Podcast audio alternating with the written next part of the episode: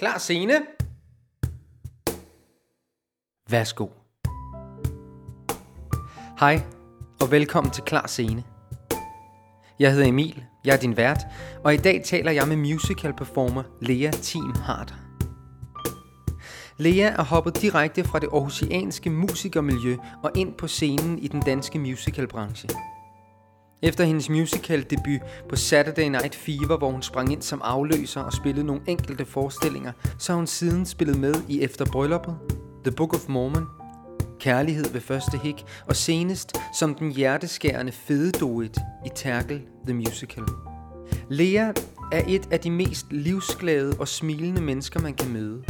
Men inde bag ved det varme smil findes en pige, som, ligesom fede duet, har døjet meget med at blive mobbet.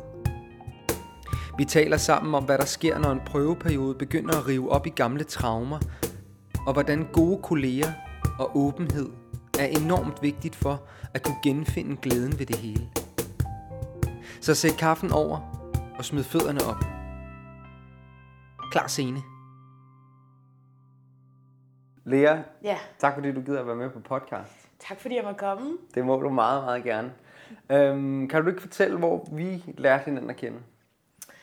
Øh, altså skal vi gå sådan helt tilbage, fordi så, så stiftede vi jo bekendtskab under Saturday Night Fever. Fever, Ja, hvor jeg lige øh, var inde for en kort bemærkning øh, og, øh, og øh, hjælpe Line Kroholm, kan man sige. jeg vil afløser faktisk. Jeg skulle være afløser for hende. Ja. Jeg tror, jeg spillede tre eller fire forestillinger med jer. Ja, Der fik vi lige hils på hinanden. ja. Og så gik der faktisk noget tid, tror jeg. Mm. Og så lige pludselig, så skulle vi jo spille Book of Mormon sammen. Ja. Det var fedt. Hvordan, hvordan kom, var det, var det første gang, du lavede musical? Var det Saturday Night Fever? Ja, det var det faktisk. Hvordan, hvordan, start, hvordan kom det ligesom i stand? Jamen, der må sige være en fællesnævner, og det er øh, Joachim Pedersen. Joachim P? Ja, simpelthen Capello. Ja. Øhm, jeg havde brugt en hel del tid på at spille musik i Aarhus. Ja.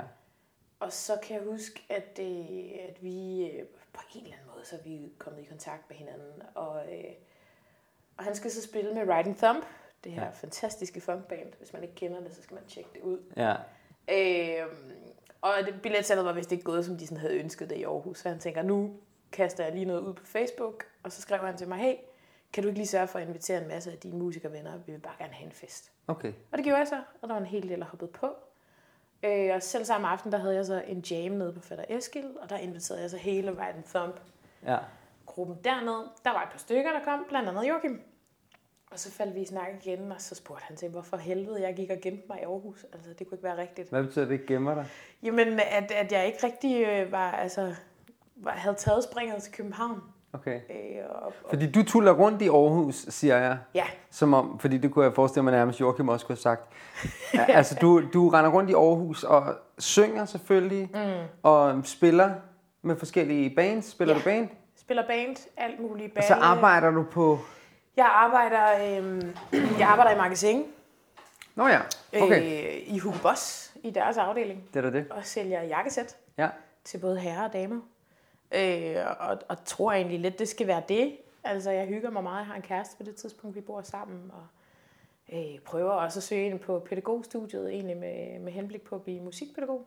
Ja. For jeg havde, jeg havde droppet tanken om, at det skulle være det helt store musikliv, men jeg vil, men jeg vil Hvordan kan det være? hvor- Har, havde det været der på et tidspunkt, siden du har droppet det? Det havde været der. Jeg, jeg, jeg var med, altså hvis vi lige spro, altså, spoler tiden langt tilbage, føler jeg. Ja. Øh, så var jeg med i et, et, et program på TV2, der hed øh, TV2 All Stars.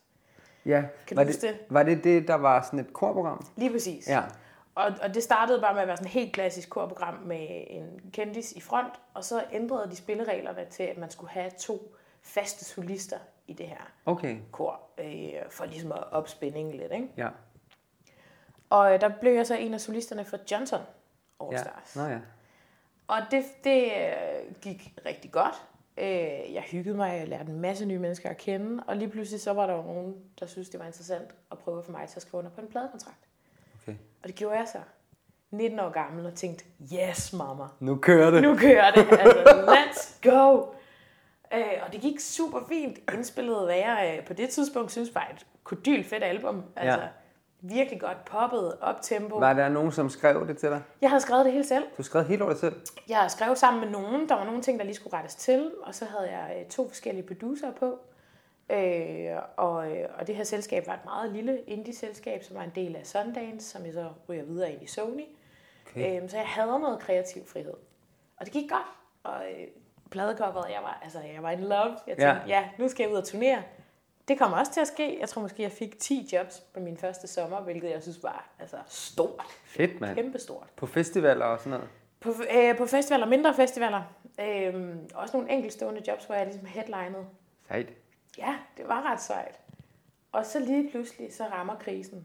Altså, hvor pladeselskaberne kan mærke, at det her med streaming og YouTube og sådan begynder at tage fart. Og Ja. der er bare ikke den samme økonomi. Nej. Øhm, og, øh, og der var en, en sød producer, der prikker mig på skuldrene og siger, jeg tror måske, det er en god idé, hvis du begynder at tage kontakt til din fagforening. Øh, fordi det materiale, vi så har arbejdet på til din plade nummer to, hvis du vil have nogle chancer for at redde det, så, øh, så er det godt at have nogen i ryggen, der ligesom forstår, hvad det handler om det her. Ja. Og det, ganske vist så ender det jo med, at øh, de må sige, vi, vi kan ikke dreje nøglen om, eller det gør vi ikke, men vi bliver nødt til at afskedige nogle artister. Vi, kan Okay. ikke, øh, vi, kan, vi har ikke økonomi til at arbejde videre med jer. Okay. Øh, og der var jeg altså en af dem. Og, øh, og Hvornår jeg, var det? det var jo så i 09 eller sådan noget, deromkring. Ja. Øh, og øh, og jeg, jeg får heldigvis Michael Højris ind over, for det, øh, det bliver noget grums. Det er noget med, at jeg skal betale nogle penge tilbage, og Okay. penge, jeg ikke har. Altså, jeg er 19 og er lige blevet færdig med studentereksamen. Og...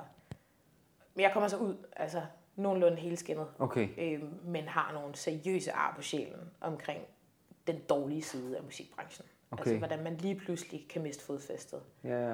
Øh, og jeg troede jo bare, at det var fryd og gammel, og jeg skulle bare ud og være artist. Havde du fået skrevet under på nogle ting, som ikke var fede? Ja, det havde jeg.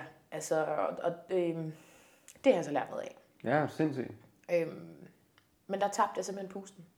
Altså blev simpelthen, "Pff, det, det gider ikke det her. Jeg, jeg gider ikke. Ja. Øh, det, det, det der med at være frontfigur og, og skulle stå med så meget pres, Ja. og jeg, jeg orkede det faktisk ikke. Nej. Og alt kreativitet var simpelthen bare forsvundet. Okay. Jeg prøvede, jeg prøvede at sætte mig ned ved klaver og skrive noget, men, men jeg tror bare, jeg var, jeg, var så, jeg var så chokeret over, at det var gået så galt. Okay. Så tænkte jeg, nu skal jeg ud og finde mig et arbejde. Ja. Fordi jeg bliver nødt til at betale mine regninger. Jeg var lige flyttet hjemmefra, og, Ja, ja. øh, og så blev det noget butiksassistent og pædagogmedhjælper. Og så fik jeg den flux idé, at jeg kunne gå i min fars fodspor. Og hvad er det? Han er fotograf. Ja. Øh, og øh, og jeg, jeg kunne godt tænke mig at være stillbilledfotograf, men så fik jeg øjnene op for det at lave film, film og tv. Det kunne altså noget. Så havde jeg lidt flere elementer at lege med. Ja. Så jeg kom ind på film- og tv-produktion i Viborg, Ja. medieskolerne deroppe. Øh, og det gik også fint nok.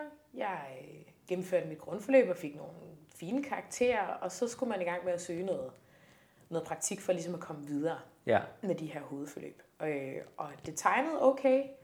Og da jeg så ligesom havde fået hul igennem til noget, der potentielt kunne blive til en fed praktikplads, øh, så begyndte jeg at mærke en kriller efter at spille musik igen. Okay. Fordi det havde jeg gjort lidt sideløbende for at lappe nogle huller økonomisk, spille nogle bryllupsjobs. Og, Ja. sådan.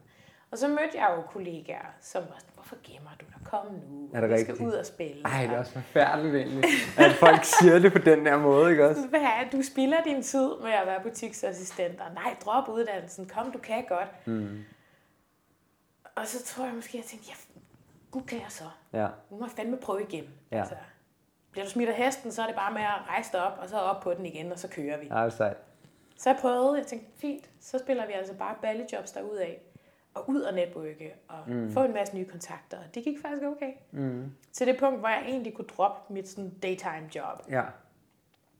Øhm, men altså lidt op og ned. Sådan er det jo, når man er freelancer. Ja. Der var perioder, hvor det var virkelig svært at få råd til leverpostej og rugbrød. Ja. Og så var der andre, hvor man kunne tage på café og få en burger. Ikke? Ja, ja. Øh, og så mødte jeg jo så. Joachim P. Joachim der, P, så er vi tilbage ved. Ja, Ja. så er vi faktisk tilbage. Inden da tror jeg faktisk, vi har mødt hinanden til en audition, jeg blev sådan skubbet lidt ud i af, en, øh, af min øh, svigerinde, øh, Claudia Sorrentino, som er koreograf. Og sådan, du skal prøve noget tam-tam, noget revyværk. Okay. Og, og det, der, der tror jeg slet ikke, jeg var klar til at være performer på den måde. Nej. Så der havde han måske lige taget notits af mig kortvarigt. Altså Joachim. Ja, Ja. Altså, for du har aldrig lavet teater? som ung? Nej, jo, altså musicals Ja. øh, i løbet af folkeskolen og, Ja. og gymnasiet. Ikke? Ja. Jeg gik jo på, altså, i musikklassen på gymnasiet. Ja. Øhm, men aldrig teater. Nej. Altså, primær fokus har været musik. Ja, ja. Ja. Men så vender vi så tilbage til, til Joachim P. Så, vi, så lander vi på Joachim igen. Så lander vi på Joachim igen. Den aften på Den Fatter Eskild. På Fatter Eskild. Og så siger han, ved du hvad, jeg skal nok skaffe dig noget arbejde.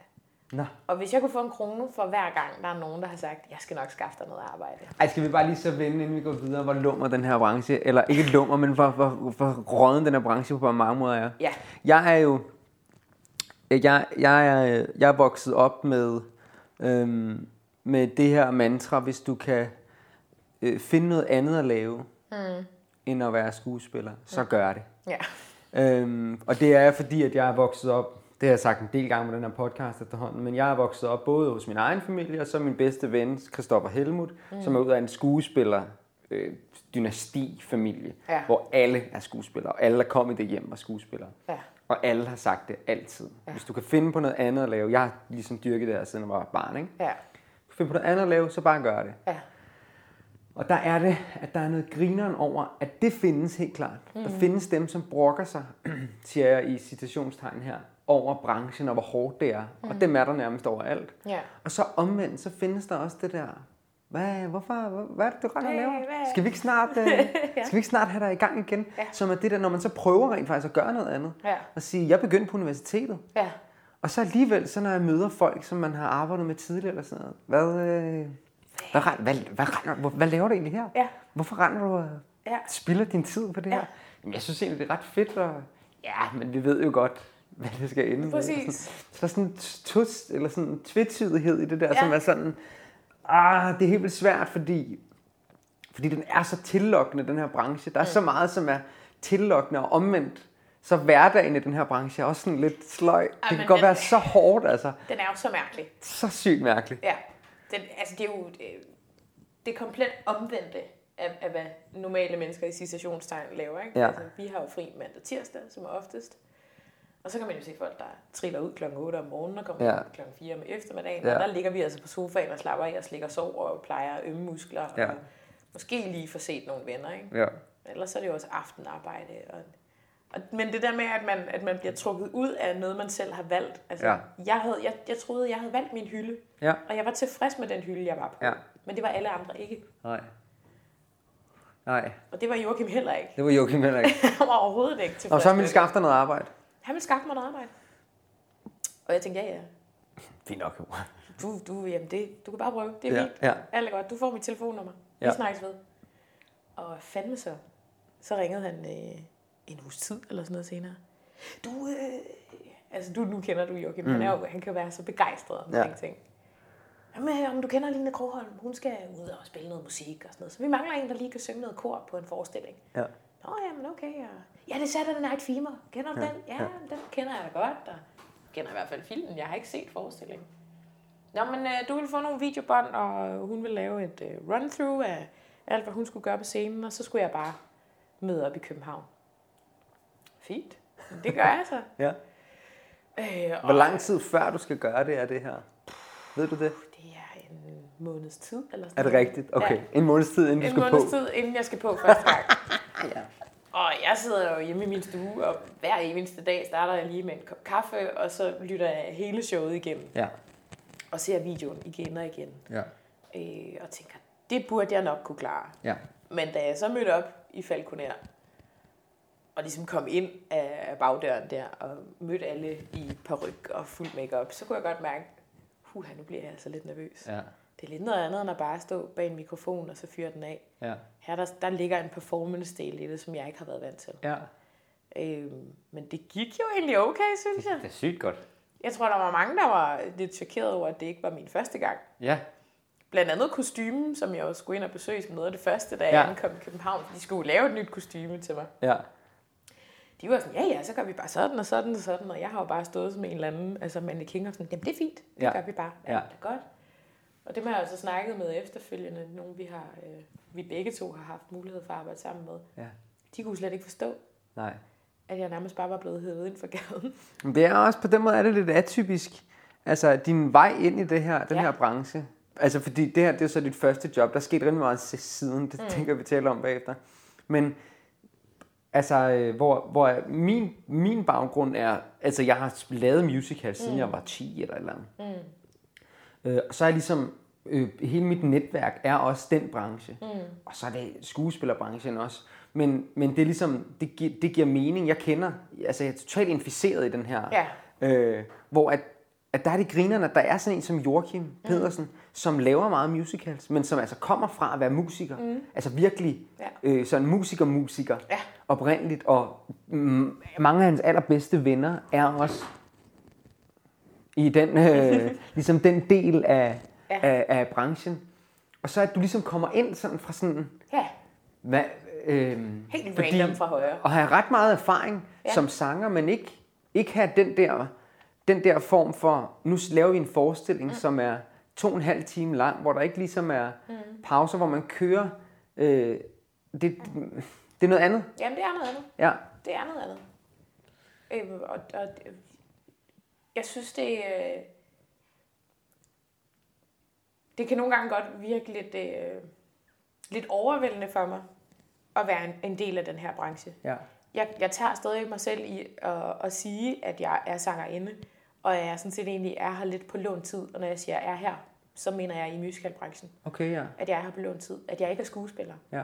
Men det er jo løgn. Altså, det har jeg jo erfaret med nu. Det er jeg jo også. Ja. Det er et virke, jeg har, jeg har, har varetaget Ja. i, i efterhånden to år nu. Ja. Så, så det, skal jeg også, det skal jeg stadigvæk sige til mig selv. Ja. Det kan du også. Ja. Og det gør du også. ja. Derfor er du. Ja. Altså, øhm, Hvad var så første gang, du rent faktisk sådan skulle sp- spille skuespil?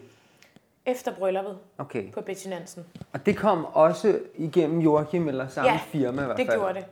Øhm, fordi han, han var jo virkelig tilfreds med det stykke arbejde, jeg leverede på Saturday Night Fever. Øh, og sagde, at det var ikke sidste gang, han ville tage kontakt til mig. Ja.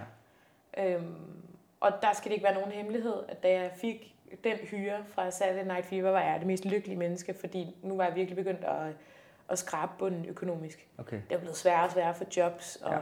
folk betaler dårligere og dårligere for live-musikere, fordi vi går bare hen og bliver sådan en, en jukebox. Er det rigtigt? Ja.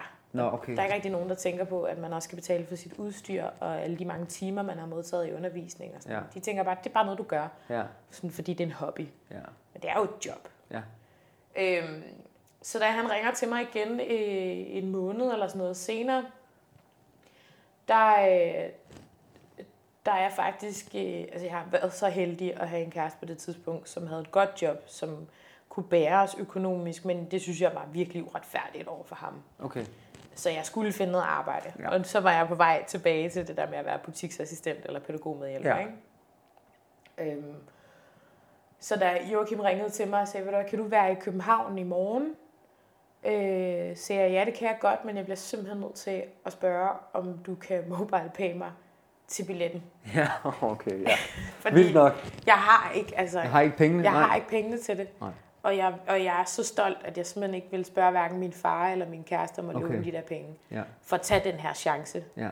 Så det kan jeg, selvfølgelig kan jeg det. Siger. Sådan. Og så røg de ind med det samme, oven i købet med en 50'er ekstra, så jeg kunne købe en sandwich på toget. Ej, hvor er det vildt, altså. Øh, og, og meget, altså jeg blev virkelig rørt og tænkte, nu skal jeg fandme over at levere, nu må jeg ikke. Fordi du skulle til audition. Jeg skulle simpelthen til en audition. Okay.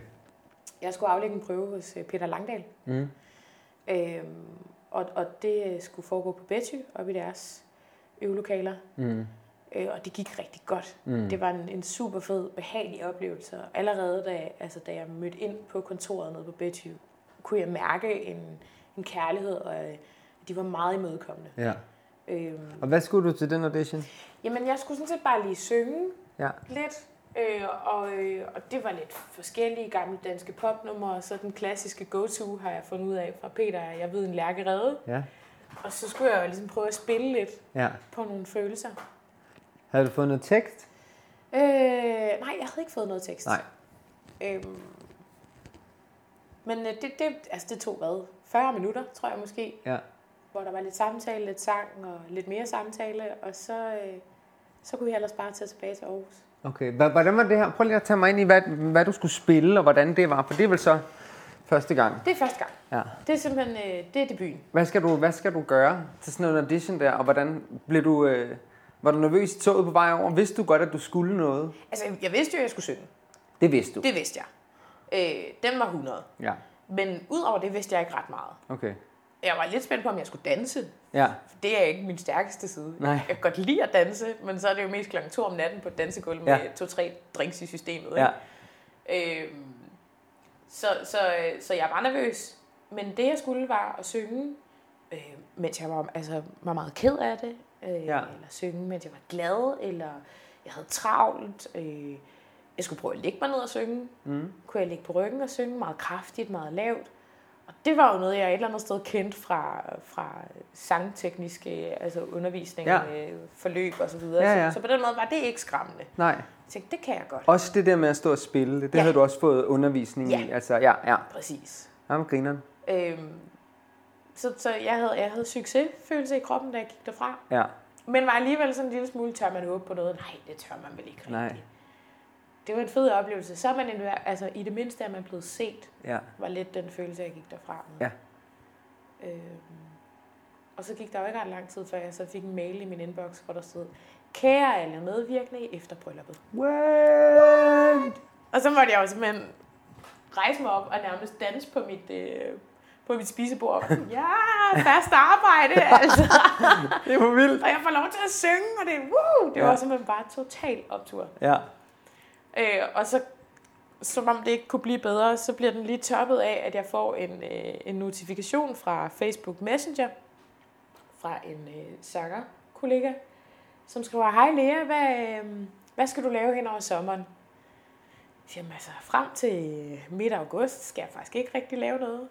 Hvad, hvad har du? Jamen, øh, jeg har fået stillet den her opgave at finde øh, to korpiger til Aqua. Og jeg tænker, ja ja, sådan et coverband, der spiller Aqua-musik, det kunne jeg da godt gøre hen over en sommer.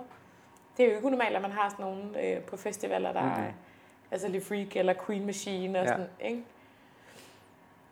Og så skrev hun tilbage, jeg tror ikke helt, du forstår, men det er altså the real deal Aqua. ja.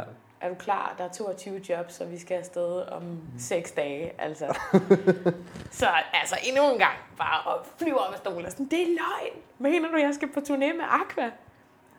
Altså i løbet af en uge eller en måneds tid eller sådan noget, var det jo bare gået fra, jeg var klar til at stå med hatten nede på altså, socialkontoret ikke? Ja, ja. Og, og sige, hej, hvad skal der til, før jeg kan få øh, altså kontanthjælp? ja. til, at nu har du booket et halvt års arbejde på en forestilling, øh, og du skal også på turné med øh, altså Danmarks største popband. ja. Det, det var virkelig så absurd. Sindssygt, mand. Så vendte det hele bare. Og hvad, hvad, hvad, hvad fanden kommer sådan noget af? Er det bare, er det bare tilfældigt, eller har der, er der sket noget i dit liv? Har du særligt opsøgt et eller andet? Eller? For det er lidt sjovt det der med, jeg oplever det også nogle gange i mit liv, at, at når jeg føler, at alting går mere og mere i stå for mig, Mm. jeg bliver mere og mere, uh, nu, nu, nu, øh, jeg har det et par gange om året faktisk, så har jeg sådan en fornemmelse af, jeg skal bare væk fra den her branche. Ja. Jeg kan ikke holde det ud. Jeg synes, det er, jeg for spat over, at, eller for spat af, at der er så irriterende arbejdstider, at der er så øhm, mange mennesker, som bliver nedbrudt af det. Mm. Og øhm, at øh, jeg ikke, øh, jeg synes ikke, at jeg kan, jeg, jeg, jeg, jeg kan ikke, jeg kan ligesom ikke planlægge, hvordan mit liv skal se ud sådan her. Nej. Jeg synes, det er for svært at sige, Nå, men når jeg bliver 40, så er jeg jo nok... Det aner jeg ikke. Nej. Altså, jeg aner ikke, hvordan det ser ud. Så der er så mange ting, som er så svært. Derfor er der et par gange om året, hvor jeg tænker, jeg skal tilbage og læse på universitetet. Mm. Det var jeg god til, og så skal jeg, så skal jeg bare øh, så skal jeg have et job, som jeg kan sige, når nu er jeg ansat, og så bliver jeg nok ikke fyret, før jeg skal gå på pension. Ja. Ja. Og det vil nok være skønt. Ja. Og så kan jeg lige så stille få øh, sparet op til at få et hus ude i Drage, og så kører det. Mm. Bang, på den måde. Og der synes jeg, der synes jeg det, er- det er tit som om, at så kommer der af en eller anden grund, lige der, hvor jeg er ved at, det ikke ramme bunden, men hvor det bliver mere og mere surt, og jeg gider ikke det her pis mere. Mm. Så lige pludselig, så begynder det bare. Så kommer der en lille ting, som får mit humør til at gå lidt op. Ja. Og så er det ret ofte, tre dage senere, så er der en, der ringer og siger, vil du ikke indtale de her fire lydbøger? Hvad? Jo, det vil jeg gerne. og så er der nogen, som siger, "Jamen, vi har også brug for, at du skal gøre det her. Ja. Nå, sindssygt. Hvad, hvad Ja, fanden? ja. Altså, det, det, nogle gange føles det som om, jeg tror slet ikke på sådan noget med skæbne, men en gang imellem så føles det som om, at alle dem, der har magt, mm. de har en lille database, Ja. hvor der bliver slået op, åh, oh, nu går det lidt dårligt for Emil. Vi skal lige alle sammen, ja. vi skal lige alle sammen skåle lidt i Emils retning. Ja.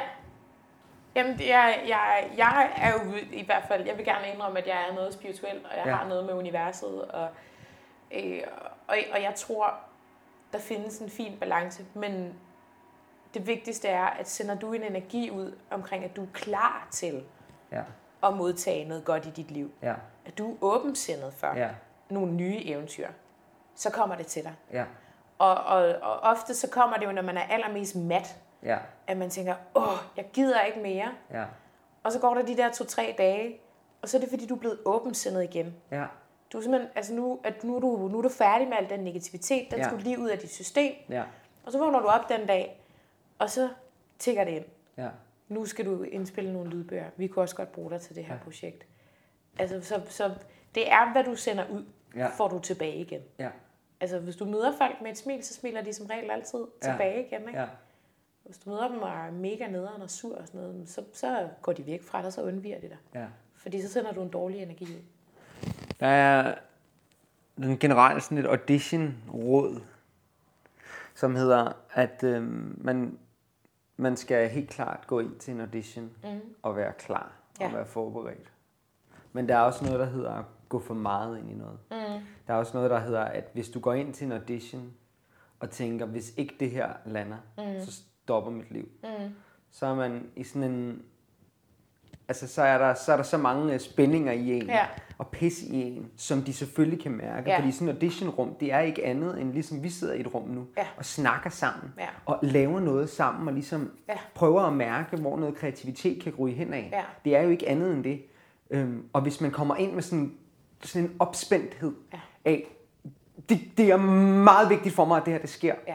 så, så er det sjældent, det, er det, rigt- der er rigtig fedt. Ja. Altså for producenter, Ja. så vil de tit hellere have, at man kommer ind og siger, ja, jamen det er fedt. Altså jeg bliver nødt til at gå om kvarter, ja. fordi jeg har alt muligt Ja. andet. Det behøver ikke at være, at jeg er mega vigtig. Det er bare, Nej. jeg har altså en frokostaftale med min mor, Ja. og det glæder jeg mig ret meget til. Ja. Så vi skal lige have skudt det her af, men jeg er her nu. Ja, Øhm, som, er, som er sådan en, ja, dejligt. Øh. ja, præcis. Faktisk lige præcis en audition-oplevelse havde jeg for ikke så lang tid siden. Ja. Omkring et projekt, som øh, man jo ved, i den her branche kan man jo ikke udtale sig om alting, Mm. før det ligesom sker. Ja. Men der havde jeg virkelig sådan en, det var en rolle, jeg rigtig gerne ville have. Ja. Det skal ikke være nogen hemmelighed. Øhm, og jeg havde også lidt, hvis ikke jeg lander noget arbejde, og hvis ikke jeg lander den her audition, så er jeg arbejdsløs, og det går ikke. Ja. Og du skal bevise over for de mennesker, der sidder i den her sal, eller det her rum, Ja. at det kan du godt. Ja. Hvis ikke du gør det, Ja. så altså, then you're a failure. Okay. Og det var jo så lige præcis den energi, man absolut ikke skulle have med ind i det. Ja, ja. Øh, og, og det gik jo heller ikke, som jeg gerne ville have det til. Nej. Jeg blev tilbudt noget arbejde, men i en anden funktion, en anden rolle. Okay. Øh, hvor jeg så også for første gang i mit liv har sagt nej til noget. Til noget arbejde på den måde. Hvordan er det? Øh, både befriende, men også angstprovokerende. Fordi så siger man nej til noget. Var det så måske i virkeligheden lige den rolle i lige det stykke, der ville have gjort, at du havde fået dit store break? Mm. Det ved man aldrig. Men nogle gange så får man den der what if. Ja. Og den havde jeg lidt der. Men så blev jeg også nødt til at vende tilbage til mine grundprincipper omkring, at øh, ting sker af en grund. Ja. Og det er igen den der med den energi, du har sendt ud. Ja. Det var ikke rigtigt for dig. Ja. Og det er rigtigt at sige nej. Men hvordan træffer du så beslutningen? Fordi den kan jeg godt forstå, den der, den der følelse af, det føles ikke rigtigt. Mm. Så det er ikke altid, man kan sige, øh, hvorfor det ikke er rigtigt. Mm-mm. Øh, nogle gange kan man godt sige, at det her det er så dårligt betalt, eller det er en så øh, usikker ting. Ja. Eller, men nogle gange så er det bare en mavefornemmelse, Ja. som siger, "Ugh, Ja. jeg kan, ikke rigtig, jeg kan ikke rigtig overskue det. Ja. Eller jeg kan ikke rigtig mærke det. Men hvordan træffer du de der beslutninger?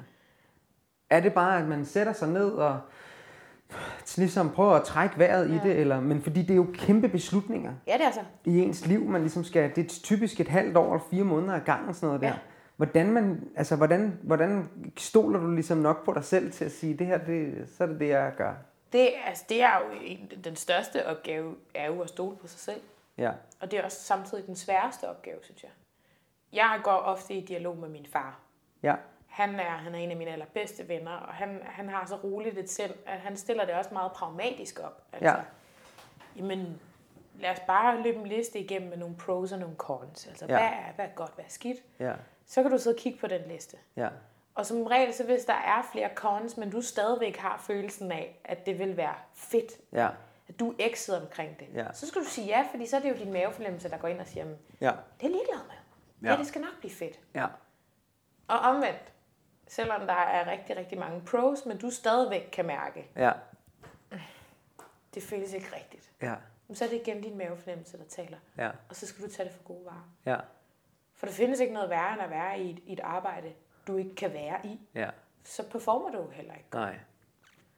Nej, så det er det der med at, jo ligesom at åbne op for folk, man også stoler på. Ikke? Mm. Fordi tit, så synes jeg, så kan andre se ting meget klarere end en selv. Ja, Altså det synes jeg virkelig, jeg oplever tit. ja, At jeg ligesom løber panden mod muren i et eller andet. Og så kan jeg sige det til nogen, som jeg stoler på og holder af, og som holder af mig. Mm. Som, altså så ligesom om, at når man ser det udefra, så er det bare, det, det, er, det er jo slet ikke et spørgsmål. nej, præcis. Det er soligt klart, ja, det her. netop. Og så bliver man sådan, ah, tak. Ja, Fordi du kan se det, fordi jeg er fuldstændig, jeg, kan, ja, altså jeg, kan, jeg er helt blind for det nu. ja. Så det, altså, det er jo i særdeleshed en vigtig ting med alt det, vi laver, altså den her branche, at man har nogle gode mennesker omkring sig. Ja, Og også nogen, der står uden for det hele, ja, øh, som kan hjælpe en Ja. med netop at sige pejlemærket, altså dit kompas. ja, Det kommer fra dit bagland. ja, Altså det er tunet af dit bagland. ja, ja. Kender dig på en anden måde. Jeg kender dig på en anden måde. Ja, Og derfor kan jeg netop se, at det er soleklart. Det skal ja. du, eller det skal du ikke. ja. Har din far også arbejdet sådan øh, kontraktbaseret, eller har han haft fast arbejde, som, jeg tænker som fotograf? Ja, han har været freelancer i, Freelancer. i mange år. Ja, okay. Så han kender godt. Og, ja, atelier, som det hed dengang. Ja, Med mørkekammer. Og, Ej, sejt, ja. Ja. Helt old school. ja, Øhm, men man har fast ansættelse nu. ja, Øh, er ansat på øh, Aarhus Universitetshospital, som det hedder. Ja. Og sidder på deres kommunikationsafdeling. ja. Øhm, Men han har arbejdet som freelancer. det har han. Der er, man bliver, der, er, der er bare noget i det der, altså det hele det, den væren som Mm. freelancer, som er det der med, at man bare skal træffe sygt mange valg Ja. hele tiden, Ja. som er belastende, mand. Mm. Nå, lad os bruge lidt frem i tiden, fordi Ja. så øhm, den første sådan store forestilling, hvor vi, vi virkelig arbejder sammen fra start, Ja. det er jo så efter, efter brylluppet, Yes. nemlig på Book of Mormon, Ja. inde på det nye teater, Ja. som er et teater, som er meget anderledes end One and Only Company, Mm-hmm. som du ellers har arbejdet i. Mm. Øhm, det var meget mere klassisk teater. Ja, det er det. Hvordan ryger det i... I er spændt med sådan en som mig, eller hvordan det Ja, kommer i hvordan stand? kommer det i stand? Øh, jamen, det, det er en, en kollega på Efter Brylluppet, Hanne Uldal, Ja, der simpelthen havde spottet et, øh, et, et opslag på Facebook, hvor der stod, vi ser sanger, dansere og skuespillere med afrikansk herkomst. ja. Og så tænkte jeg, da, da, da, da, da, da. Det er mig. det er mig. det tænker jeg da lige at prøve. For jeg havde ikke rigtig noget øh, arbejde efter. Er du på det her tidspunkt begyndt at identificere dig mere som, måske er der en vej ind i noget af det her? Øh, der var igen nogle mennesker, der ligesom har sagt, du skal ikke tilbage til Aarhus, din hylde, den er her i København. Okay. Kom nu, bliv nu hængende. Ja. Øh, prøv. Ja. Der kan ikke ske noget ved at prøve. Og det er fuldstændig rigtigt. Der kan jo ikke ske noget ved at prøve. Enten så bliver det, eller så bliver det ikke. Og så blev det. ja. Øh, og det blev faktisk så, kan man sige, succesfuldt, at jeg jo så landede rollen som Nabalungi. ja. Som er ligesom, for dem, der ikke så den, det er, Ja. sådan, det er den, den største kvindelige rolle, der er. Ja. ja. Det er det med. Ja. Øh, og, og det, øh, der, der, der tror jeg virkelig, at jeg for alvor kom på prøve som skuespiller. Ja. Øh, for efter brylluppet havde jeg lige så meget funktion som sangerinde, Ja. hvis ikke mere. Ja. Men her var der, altså, der var lige pludselig dialog, Ja. øh, og en solosang, og altså, det, det, det, var, det var den største opgave, jeg havde haft. Øh, Og en kæmpe opgave, du skulle spille over for... Altså dels så, så skal du spille over for Carsten Svendsen, ja, som altså er en meget, meget dygtig skuespiller, som har været oppe i Aalborg i 100 år. Og, yes. altså kører med klatten og sådan en, en teatermand, som ja. Virkelig... Øh, fantastisk. ja, helt vildt. Ja. Altså det er, er, det ikke, er det uhyggeligt, eller hvis du noget om det på forhånd, eller tænker du, nu går jeg bare ind i det? Jeg gik bare ind i det. Okay. Jeg vidste ikke noget som helst. Jeg kendte faktisk ikke engang Book of Mormon. Nej. Og så er der jo nok nogen derude, der tænker, hvordan kan det lade sig gøre, at du ikke kendte Mormon? Det vidste jeg. Jeg vidste ikke, hvad det var. Nej. Jeg kendte South Park, og jeg kendte drengene bag South Park, men jeg vidste ikke, at de havde skrevet musical. Nej. Øhm, så da så jeg ligesom fandt ud af, at det var sådan, vi hang sammen, så var jeg jo endnu mere ekset for at få en opgave. Der ville jeg, jeg ville gerne have været palme fra højre, altså Ja, ja, bare ja, for ja. at Ja. kunne få lov til at være med. Ja. Men, men jeg gik ind til det og tænkte, du giver det bare et skud. Og jeg møder faktisk Carsten Svendsen til, til min callback. Ja. Øh, og så skal vi prøve at spille sammen, for ligesom at mærke, om der er noget kemi. Og, og der kunne jeg bare mærke med det samme, at hvis vi skal arbejde sammen det næste halve år, så får jeg det simpelthen hyldende morsomt. Ja. Og det gjorde jeg også. Ja. Det var jo fantastisk arbejde på den forestilling. Ja. Ja.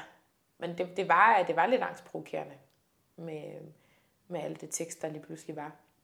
Var det angstprovokerende før så, eller hvornår begynder den angst at sætte ind? Fordi der er jo selvfølgelig noget med, at så får man at vide, at man får den. Mm. Der kunne sætte noget angst ind. Mm. Så på et tidspunkt får man jo et manuskript. Mm. Der kunne sætte noget angst ind. Der kan man begynde at se, hold da op, det er det her, jeg skal gøre. Ja, Så er der også en første prøvedag, ja, og noget med, at man skal sidde og læse højt for nogle andre. ja.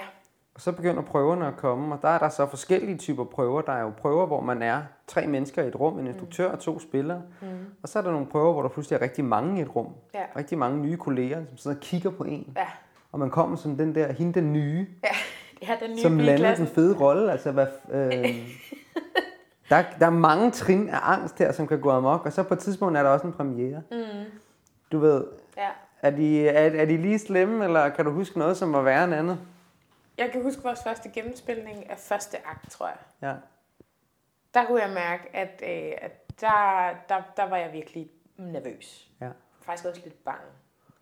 Hvad var du bange for? Jeg var simpelthen bange for at fejle.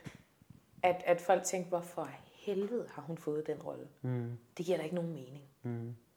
Øh, og, og, og, og jeg, altså, jeg stod jo side om side med, med, med pisse dygtige folk, som har gået på Musical Akademiet, og nogen kommer ud af skuespillerskolen, ikke? Og det, det var bare, der var bare så meget talent samlet mm. i et rum, at, at jeg følte, det kunne, da, det kunne da muligt være rigtigt, at jeg skulle være en del af den her mm. familie.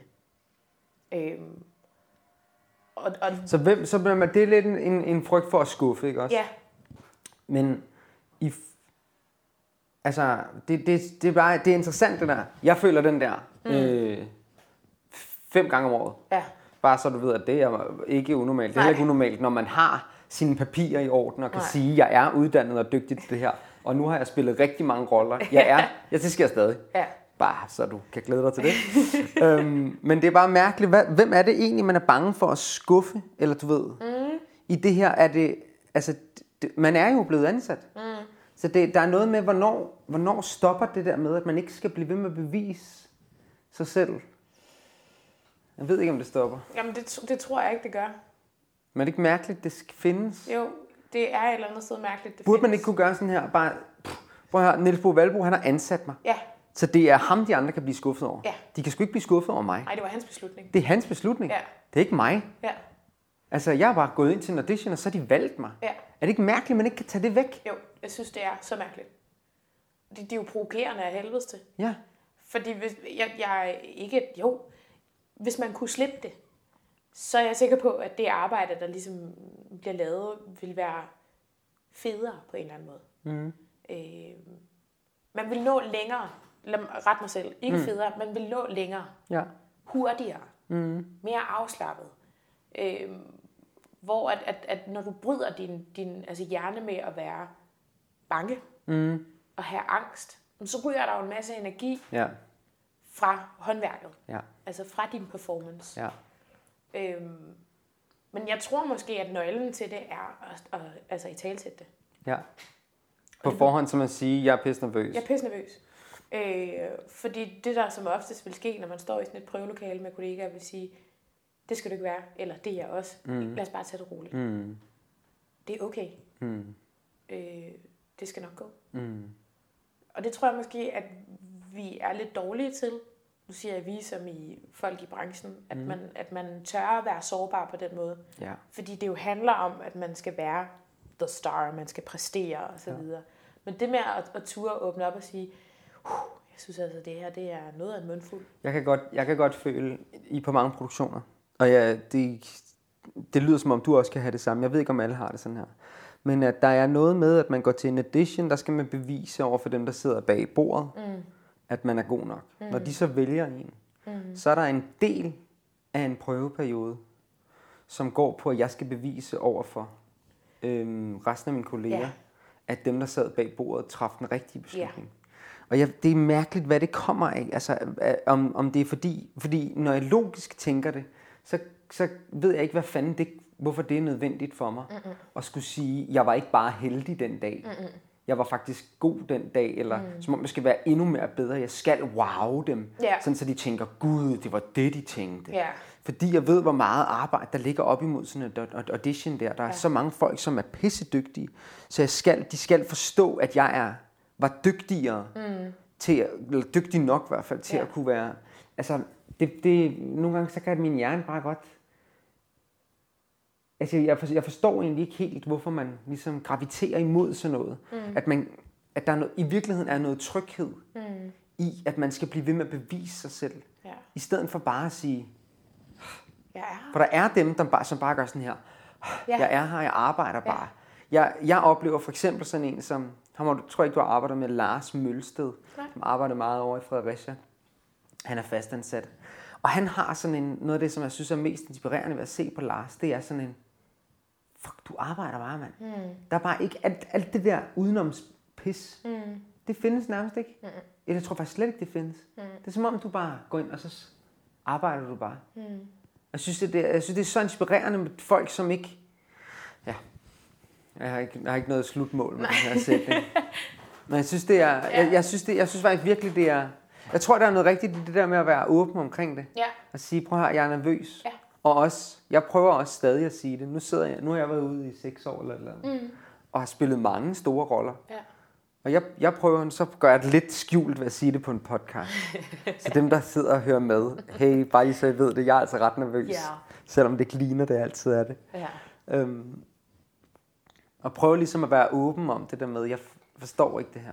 Jeg forstår ikke, jeg ved ikke, jeg har ikke det rigtige svar endnu. Så- Nej. Og, og, og spørgsmålet er, om, om man nogensinde får det rigtige svar. Mm. Det tror jeg ikke nødvendigvis, man gør. Kan du mærke, at du er blevet bedre til det? Ja, det kan jeg godt.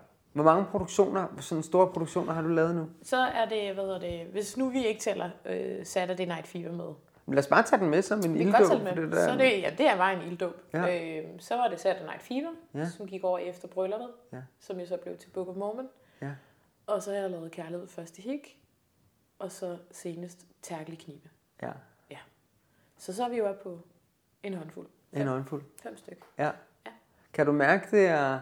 Så Tærkel her, det har været det sidste, Ja. hvor du har spillet fede duet. Ja. Øhm, også en kæmpe rolle. Ja. Øhm, i, i, en, I et nyt ligesom, format med en anden, helt anden spillestil, end du har prøvet før, med nogle fysiske øhm, Øh, udfordringer. vil. udfordringer i, at man har træffet... Man, det er for dem, der ikke så dem, så er noget af kropssproget ligesom ret tydeligt bygget op på, hvordan de bevæger sig i filmen, yes. De der animerede figurer. Og der er ligesom nogle ting, som er sådan, altså som, som ikke bare er øh, det, du har lært i dine sangtimer med at prøve at synge din sang, som om du er lidt ked af det. Mm. Det her, det er altså fysiodramatik, hvor Det du pludselig skal bruge din krop næsten som en klovn. Ja. Altså der skal kunne de her ting samtidig med, at der underliggende ligger nogle følelser, man skal kunne sidde og spille på. Og sådan noget. Det, det, pludselig er det noget, jeg Ja. ved ikke om det er sværere, men det er i hvert fald noget andet. Det er noget helt hvis man andet. ikke har gjort det, så er det... Ja. Øh, det, det er... Det er nok hidtil det, det hårdeste, jeg har prøvet øh, Okay, hvordan det? fysisk. Fysisk, ja. Ja. Øh, men måske faktisk også psykisk. Okay. Øh, de fleste kender vel Fede Dorit, Fede Dorits historie. Hun er jo altså et mobbeoffer. Et kæmpestort mobbeoffer. Mm-hmm. Og, øh, og den eneste måde, den figur vil kunne fungere i kontrasten til alt det andet sjove, der sker, for det er jo i virkeligheden komik, det er jo farse. Det Altså vildt. øhm, var hvis det var min verden, det var min virkelighed, mm. at jeg blev mobbet. Så kan man sige, at jeg har været så heldig eller uheldig, at jeg selv altså er blevet mobbet op igennem min folkeskoletid. Okay. Øh, ret hæftigt også i perioder. Så der kunne jeg trække på noget. Mm. For det virkede ikke så fremmed øh, at være den, der altid blev skubbet til og blev okay. kaldt grimme ting. Okay. Men det var også hårdt at skulle hive op i noget, som jeg havde altså begravet. Som jeg sagt, det var den gang. Mm. Du kom videre.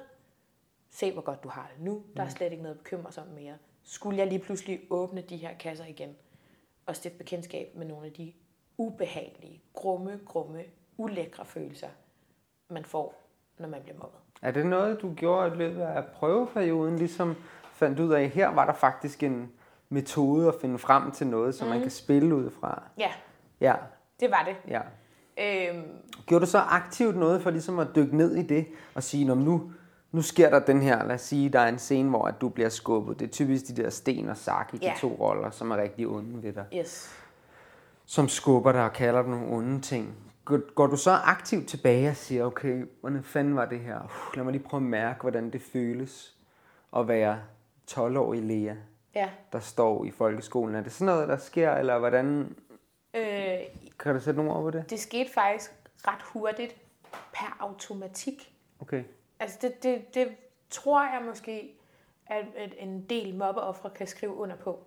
At, at hvis man ikke har fået bearbejdet det ordentligt, hvilket jeg jo nok ikke har, Ja. så, så, øh, så hvis du kommer i en lignende situation, for det er jo et traume, Ja. hvis du kommer i en lignende situation, så skal der ikke ret meget til, før at alle de følelser, alle de tanker, de kommer tilbage, Ja. og de kommer med fuld kraft. Ja.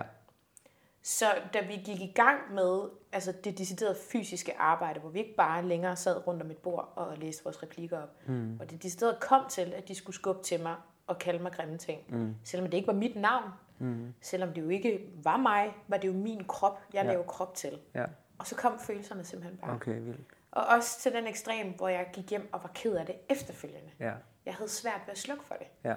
For det har jeg jo aldrig lært. Nej. Som, som autodidakt skuespiller har jeg jo bare måttet føle mig frem, Ja. gøre ting, tage imod nogle instruktioner, spørge lidt, hvis jeg har været i tvivl. Ja. Så lige pludselig stod jeg i en situation, hvor jeg simpelthen, altså, jeg røg tilbage og blev 12 år Lea. Okay. 24-7. Det var hårdt. Rough, mand. Det var rigtig, rigtig hårdt. Også fordi, som det jo kan være på en produktion, så begynder folk at kalde en ens karakters navn, i stedet for dit navn, fordi det er Ja. lidt nemmere, Ja. når vi er i en prøvesal. Ja, Dorit, fede Dorit, kan du ikke. Ja. Så, så jeg var i det Okay. hele tiden. Indtil der var en kollega, der gav mig en håndsrækning og sagde, jeg kan mærke på dig, at du er ikke lige så smilende og lige så glad, som du var, da vi mødte ind i det her prøvelokale første gang. Okay. Vi bliver nødt til at finde en eller anden måde, hvorpå du kan lære at slukke for det, Ja. når du går herfra klokken 4. Ja. Og det fik jeg så hjælp til. Hvad gjorde I så? Jamen det var jo det der med at distancere sig. Altså at sige, der må gerne være en tråd imellem de følelser, du har haft, de oplevelser, du har gjort dig. Ja. Men du må for guds skyld ikke begynde at sætte dem sammen Nej. og gøre det til en del af dig. Mm-hmm. For så bliver det hårdt. Altså mm-hmm. så er det hårdt at skulle spille den rolle Ja. i fire måneder. Ikke? Ja. Jeg, jeg oplever, det er jo, øh, kan man sige, når man snakker om sk- skuespilteknik mm. og hvordan man prøver at finde frem til de her følelser, som mm. findes inde i os. Det er alle sammen de samme følelser, vi har. Jo. Mm. Øhm, men så er der ligesom forskellige metoder at gøre det på, og man gør det forskellige, forskellige dele af verden. Mm. Og det her med at trække på sine egne oplevelser, mm. øhm, det er øh, helt enormt effektivt. Ja. Øhm, jeg tror, at de fleste kan, om man er skuespiller eller ej, kan, kan genkende det der med, at man for eksempel sidder og ser en film. Mm. Og pludselig bliver man påvirket af et eller andet, fordi at man begynder at tænke over noget, der skete for sig selv. Ja. Så der er garanteret folk, som er blevet mobbet igennem deres barndom, som hvis de ser nogen blive mobbet på Ja. film, Ja. som også godt kan mærke det inde i sit hjerte Ja. på den måde. Øhm, og der synes jeg, der er, øhm, der, der er det nemlig noget med at lave det arbejde nok gange, og finde ud af, nu sker der noget inde i mig. Mm. Nu kan jeg mærke, at alting begynder. Vi kender alle sammen det der med, når ens følelser, de ligesom begynder at tage over. Mm. At, at øh, ens hoved flytter sig mere og mere væk mm. i baggrunden. Pludselig bliver det ens følelser, der bestemmer, og så kører det rundt i kroppen på en, og man mm. kan mærke det på forskellige måder. Pludselig begynder ens hår at rejse sig på armene eller i nakken. Ja. Man begynder at trække vejret hurtigt. Ens vejrtrækning, den begynder ligesom, det kører bare fra brystet og op. Den kommer Ja. slet ikke ned i maven. Man begynder at flakke rundt. Man kan næsten, nogle gange kan man kun lige se det, der sker foran en. Der kan ske alle mulige ting. Mm. Jeg begynder at tale hurtigere nu, Ja. fordi at jeg ligesom prøver at mærke ind i, Ja. hvad det er for noget. Ikke? Så nu trækker jeg vejret. Det er for eksempel en måde, man kan komme lidt ud af det på. Mm. Øhm, og, og det jeg, jeg i hvert fald oplever som spiller er, at jo flere gange jeg går derhen, hvor det er, uanset hvordan jeg kommer derhen, jeg kan gøre det bare ved, jeg kan blive bange, bare ved at trække vejret enormt hurtigt. Ja. Og gå i den, den vej, så kan jeg faktisk ved at påvirke min krop, Ja. Øh, så kan jeg rent faktisk blive bange og opleve den der form for frygt, hvordan det nu føles ja. I min krop. Men man kan også gøre det ved at tænke på den gang, Ja. jeg ikke kunne finde min hund, den var flygtet. Ja. Den var løbet væk, og jeg var bange for, at den var blevet kørt ned. Det kan jeg også ja. Tænke på, og så ryge ind i det. Uanset hvad man gør. Så jo flere gange man ryger derhen, Ja. og samtidig så lige siger, uh, nu ved jeg godt, det her det er bare mine følelser. Ja. Nu tager jeg lige fat i mit hoved igen, og kigger ned på mine følelser, som gør det her ved min krop. Okay, det er sådan her, det føles. Mm. Det her, nu kan, jeg ser det lige nu, nu ser jeg det udefra, nu ser jeg, nå, det her det er bare, det er bare mine følelser. Der er ikke andet. Nej. Jeg er ikke Lea, som er 12 år. Nej. Det er jeg jo ikke. Jeg er Lea, som er skuespiller, som kigger ned på mig selv lige nu. Ja. Og så kan jeg godt se, at Leas følelser som 12-årig, Ja. det er de samme følelser, Lea har nu. Ja. Øh, øh, men jeg kan godt kigge på det og sige, hun er ikke i den situation. Nej. Det er ikke folk, der, som hader Nej, nej. som gør det her. Og flere gange man får gjort det der, synes jeg. Det er ikke fordi, jeg overhovedet er ekspert på det. Men jo flere gange jeg får gjort det, så bliver jeg i hvert fald i stand til at sige, "Uh, okay, okay nu kan jeg tage kontrol over det igen og Mm. trække mig væk fra det igen, fordi det findes ikke i virkeligheden. Mm-hmm. Så kan det godt være, at det er virkelighed lige det, jeg står der. Ja. Og det føles så virkeligt, for det gør ens følelser. Ja. Ja. Det føles så sygt virkeligt. Men så må jeg lige uh, blive bedre og bedre, og hver gang man gør det, så bliver man en lille smule hurtigere til at sige, stop, Ja. stop, Sluk. træd væk igen. Ja, præcis. Det er faktisk ikke ægte. Nej. Det er bare noget, vi leger. Det er bare noget, vi leger. Ja. Lige præcis. Og blev det så bedre? Det blev bedre. Ja. Jeg brugte det som terapi. Mm. Jeg endte med at bruge det som terapi. ja. Øh, og simpelthen sige, vi endte med at spille hvad, 76 forestillinger. Jeg valgte at bruge det som 76 gange, hvor jeg kunne kigge tilbage på det her skrøbelige individ, jeg har været som 12-årig. ja. Og for hver eneste gang fed du, at hun springer ud af et vindue, jamen så slipper du Mm. de her følelser. Okay. Det var okay, de er der. Ja. Bearbejd det, bearbejd det. Ja. Og så kommer du videre. Ja. Og du sidder faktisk og bliver lidt rørt, ikke? Ja. Det må du undskylde. Det skal du aldrig undskylde. Det er vildt, det der. Ja, altså, øh, vi har alle sammen forskellige fortid. Mm. Og vi har alle sammen gået igennem ting, som er frygteligt og fantastisk. Mm. Og det har alt sammen gjort, at vi er kommet derhen, hvor vi er lige nu. Ja. Øhm, og så er der folk, som sværger til, at man aldrig må bruge sin fortid Ja. øhm, til at fremprovokere et eller andet. Mm. Men, og det kan godt være, at det er rigtigt. Det skal jeg egentlig ikke være dommer over, om det er rigtigt eller forkert at sige. Men øhm, de følelser, vi har, Mm. når jeg ægte står på scenen og bliver rørt, Ja. så bliver jeg det jo, fordi at jeg har en fortid, Ja. som har gået nogle ting igennem. Ja. Øh, det er der, hvor der er folk, som bliver rørt af forskellige ting. Ja. At der er nogen, som bliver helt vildt rørt af, at man går ind og ser fede Dorit blive mobbet. Ja. Så er der folk, der sidder i publikum og tænker, det, jeg bliver helt dårlig over det her. Ja. Det er så forkert, det her. Ja. Øh, og omvendt er der nogen, som øh, bliver enormt bange for, hvis man ser nogen blive stukket med en nål, Ja. eller hvis der pludselig kommer en æderkop. Ja, ja. Vi har forskellige historier, Ja. og det er øh, i orden og okay. Mm. Jeg så en tv-serie for nylig på HBO, som jeg vil anbefale, man skal se, hvis man synes, at sådan noget med skuespiltræning er sjovt, som hedder Barry.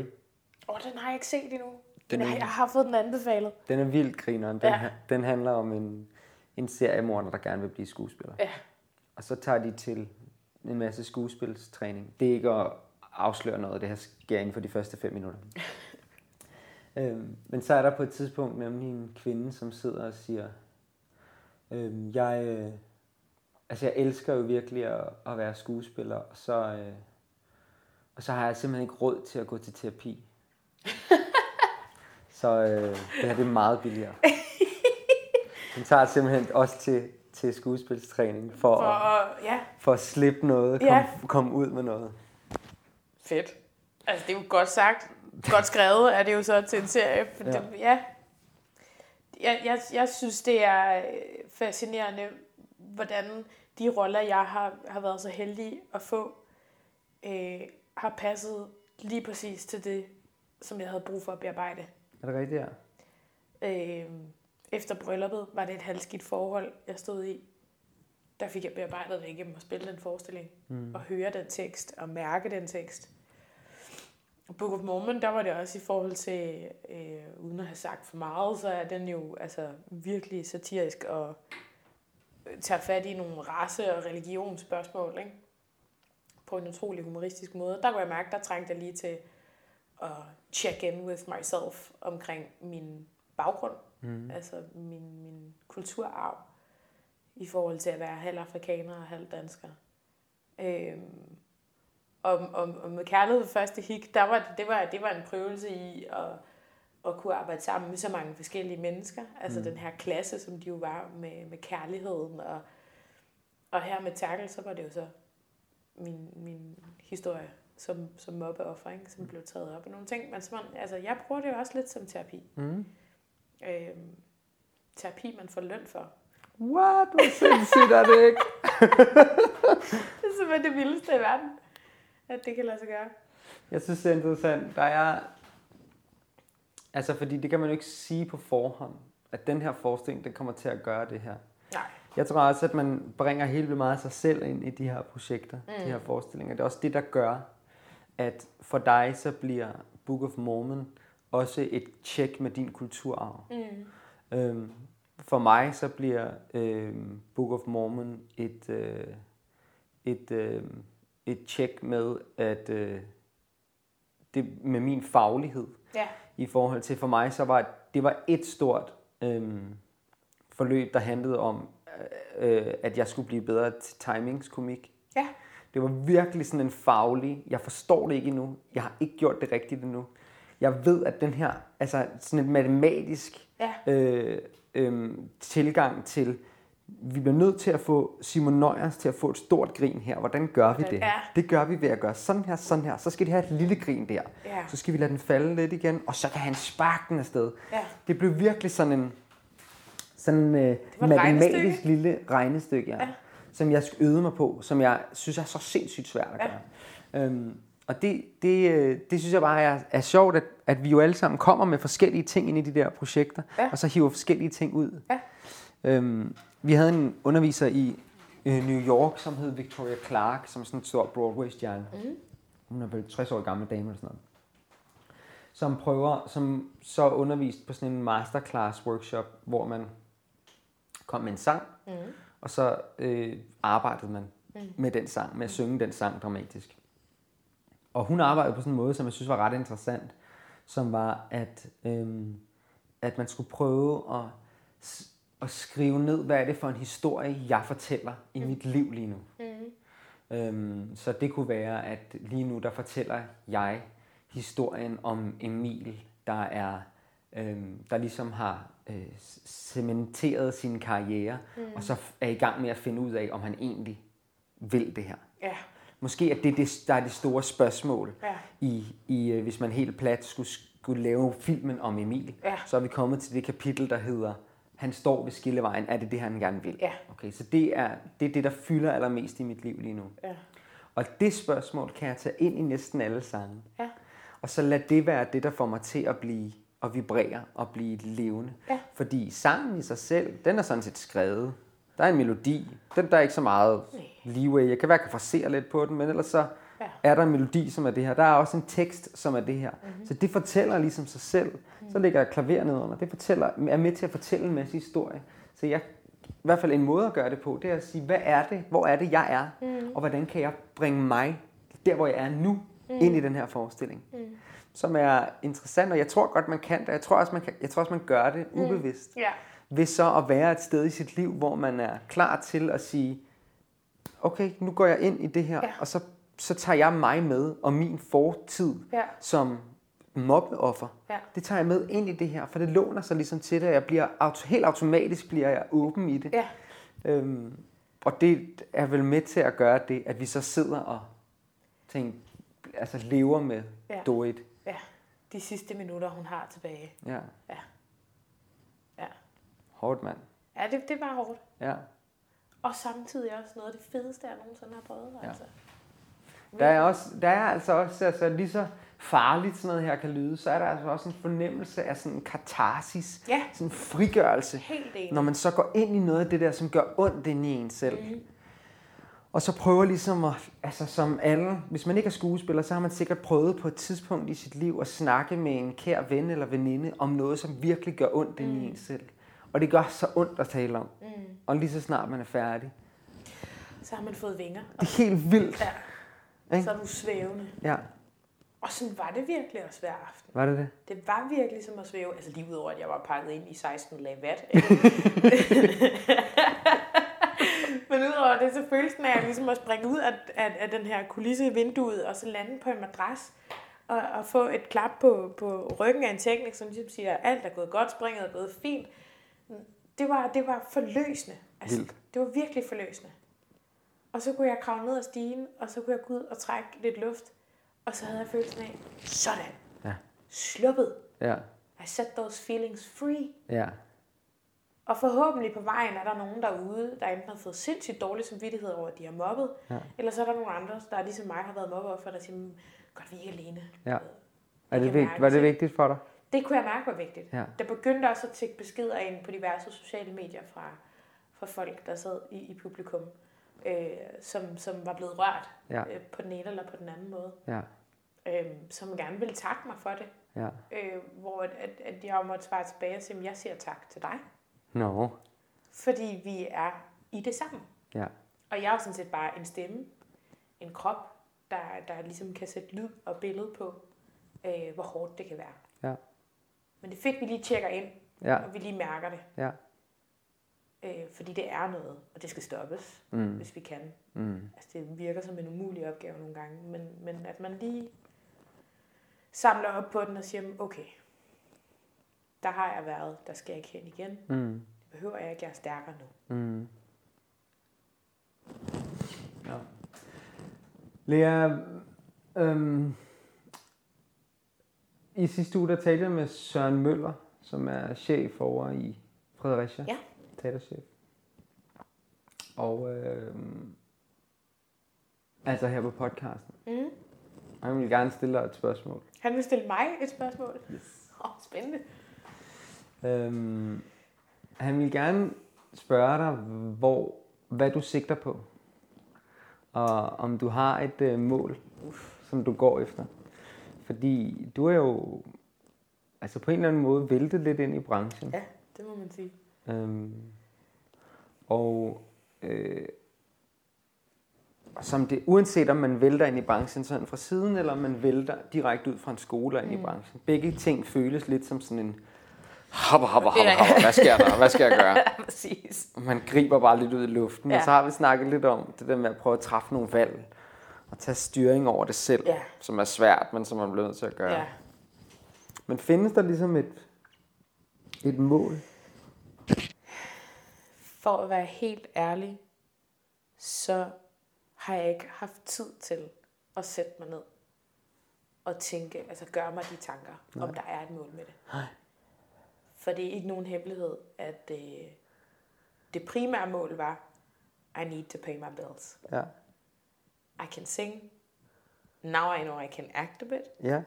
Jeg ved også, jeg kan danse en smule. Nu betaler jeg mine regninger. Ja. Åh, oh, der kom noget mere arbejde. Ja. Jeg har ikke stået stille, med andre ord, i næsten to og et halvt år nu. Fordi det har været back-to-back med turnéarbejde som korsanger, og så øh, produktioner, musicalproduktioner. Så ja. det er faktisk først nu, at jeg har mulighed for at sætte mig ned og tænke over, hvad målet er med det. Ja. Så det kan jeg ikke svare på. Nej. Øh, det er jeg ikke så glad for, ikke at kunne svare på et spørgsmål. Men, Hvad men, med, hvad med, hvis vi bare så siger, hvor, hvad tror vi? Hvor tror du, du er henne om fem år? Øh,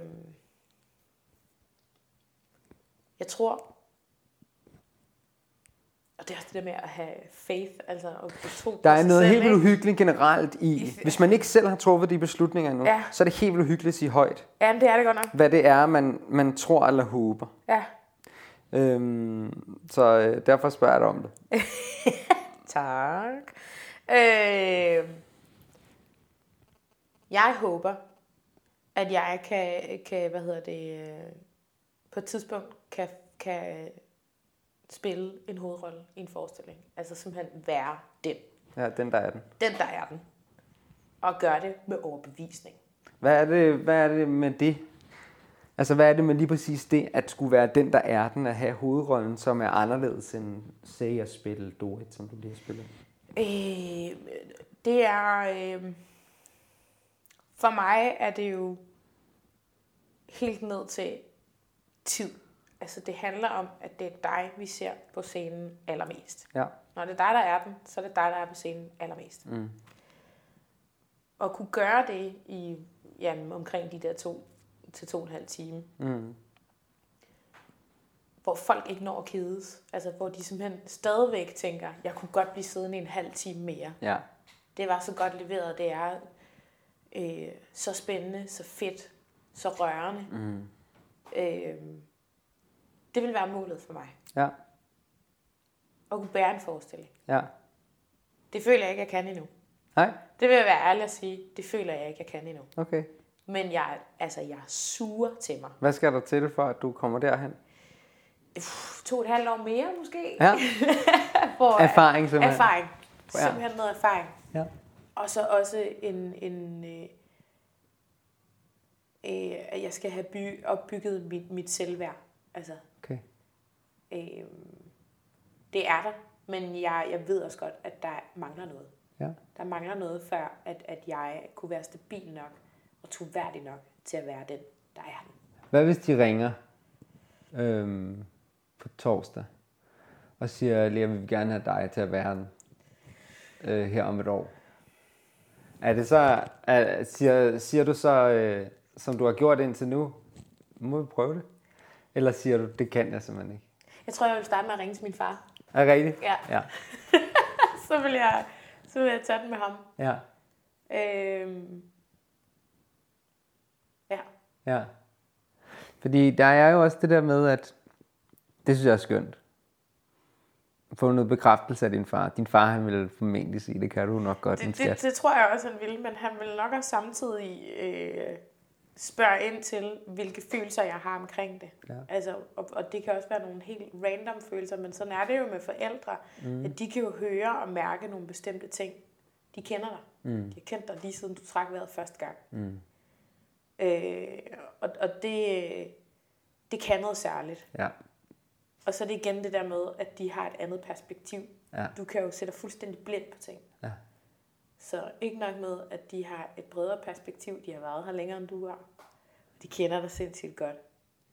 Så kan man finde nogle gode råd i sine forældre, Ja. ja. hvis man er så heldig, at man har dem. Ja. For det er jo ikke alle, der har været det. Men, Nej. men jeg er så heldig, at jeg har begge mine forældre. Ja. Og i særdeleshed min far, Ja. som er rigtig, rigtig god til lige at tage sådan en snak med. Ja. Øhm, vidunderligt. Ja, det synes jeg også.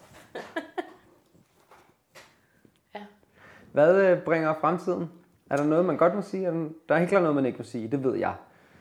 Ja, der er noget, man ikke må sige. Og så er der noget, man måske godt må sige. Er der det? Øh, nej, heller ikke helt endnu. Okay, godt. Øh, Øhm, så det, det må øh, blive i det indtil videre i hvert fald uvisse. Ja, jamen så kan jeg jo bare sige, at øh, så, kan man, øh, så kan man jo gå ind på Google og søge, og det kan man gøre cirka en gang om ugen på Leas navn, og så kan det være, at på et tidspunkt, så dukker der noget op. Det gør det. Og så i disse MeToo, eller hvad hedder det, øh, So Me, er det faktisk MeToo er noget helt andet. Ja. So Me-tider. MeToo, hashtag, whatever. Ja. Så er der jo også alle de her sociale medieplatformer, hvor ja. at der kommer der helt sikkert også til at være et eller andet Ja. omkring, hvad fremtiden bringer. Ja, Sådan lige rundt om hjørnet. ja. Man kan sige, at den nærmeste fremtid, der skal jeg øh, på turné med Aqua igen. Yes! Yes! Så skal vi ud på 90'er festivalerne og give den gas. Ej, hvor svedigt. Ja, det bliver rigtig godt. Lea, tak fordi du gad. Tusind tak, fordi jeg måtte. Det må, det må du også gøre det næste gang. Fedt. Er du klar på en high five? Ja, for fanden. Det var 24. afsnit af Klar Scene. Tak til Lea Team Harder for at medvirke, og tak til dig, fordi du lyttede med. Klar Scene holder en lille pause nu, og vender tilbage formentlig en gang midt i juli. Podcasten her er et fritidsprojekt for mig, Og når der pludselig ikke findes så meget fritid, så bliver det lidt svært at nå det hele. Det var en lidt svær måde at sige, at jeg har lidt travlt. Under alle omstændigheder, så hop ind på Facebook og like Klar Scene, hvis du gerne vil vide, hvornår der kommer flere afsnit. Det bliver som sagt formentlig en gang midt i juli. Indtil da, så have det skønt, og sov godt, når du kommer så langt.